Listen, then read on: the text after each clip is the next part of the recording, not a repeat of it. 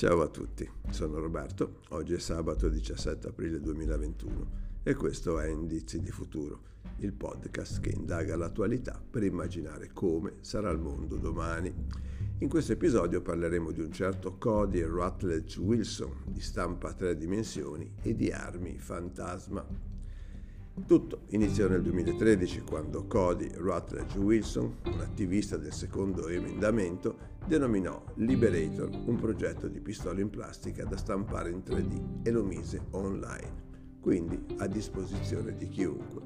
Prima di venire rimosso dalle forze dell'ordine, il file fu scaricato da 100.000 persone soltanto nei primi due giorni. Insomma, fu un successo. Nel corso degli anni i progetti si sono moltiplicati e appaiono e scompaiono dalla rete in base alle varie sentenze emesse dal Tribunale americano, che infine, in questo momento, ne permette la disponibilità pubblica ma limitata ai cittadini americani. Ora John Biden ha parlato di un'altra pandemia chiamandola Ghost Gun, ovvero armi fantasma, ovvero armi di plastica costruite in autonomia nella propria abitazione oppure acquistate a basso costo da nerd imprestati alla malavita o intenti a raggranellare qualche dollaro. Perché il presidente americano ha definito il problema una pandemia? Per i numeri. Nell'anno appena trascorso le armi hanno causato negli Stati Uniti 117 morti al giorno, quindi 43.000 morti in un anno.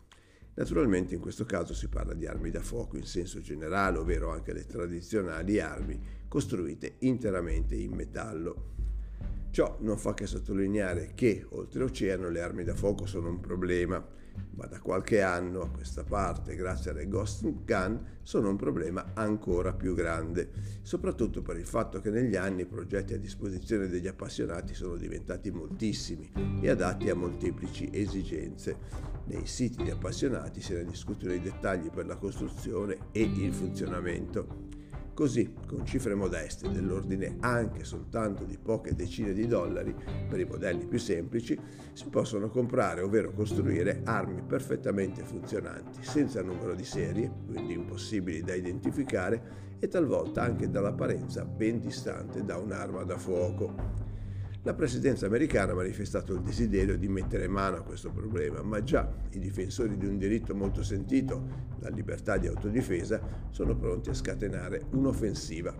Sicuramente l'accesso a un'arma per tutti coloro che sono in possesso di una stampante 3D e una connessione a internet è un ostacolo troppo piccolo, un ostacolo che non può dissadere chi ha l'intenzione di armarsi, specie la popolazione più giovane.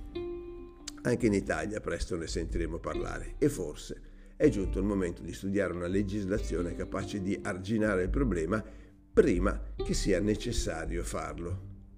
Ecco l'indizio di futuro di oggi.